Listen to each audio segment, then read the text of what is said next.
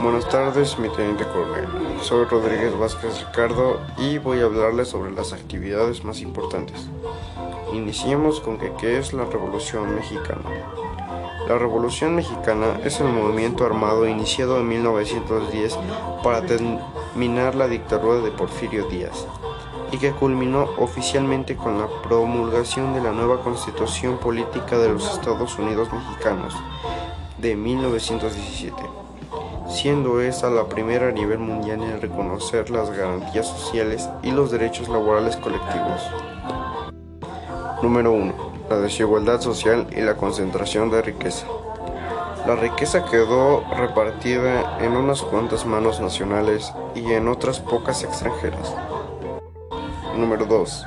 No existía la libertad política. El pueblo no podría elegir a ningún representante dentro de los poderes estatales ni federales. Número 3. Despojo de las tierras a los campesinos. Estas pertenecían a indígenas, campesinos o gente muy pobre que no tenía el dinero para trabajarlas y eran despojados de ellas. Número 4. La creación de latifundios. Número 5 disminuyó la calidad de la enseñanza popular. El 80% de la población era analfabeta. Número 6. No había libertad de expresión. La prensa tenía prohibido emitir cualquier tipo de opinión en contra del gobierno. Número 7. La sobreexplotación. Esto sucedía ya que los obreros y campesinos carecían de protección.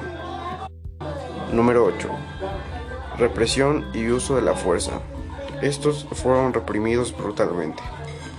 Un ejemplo es el asesinato de obreros durante la huelga de Canenea, 1906, y del Río Blanco, 1907. Fin del porfiriato.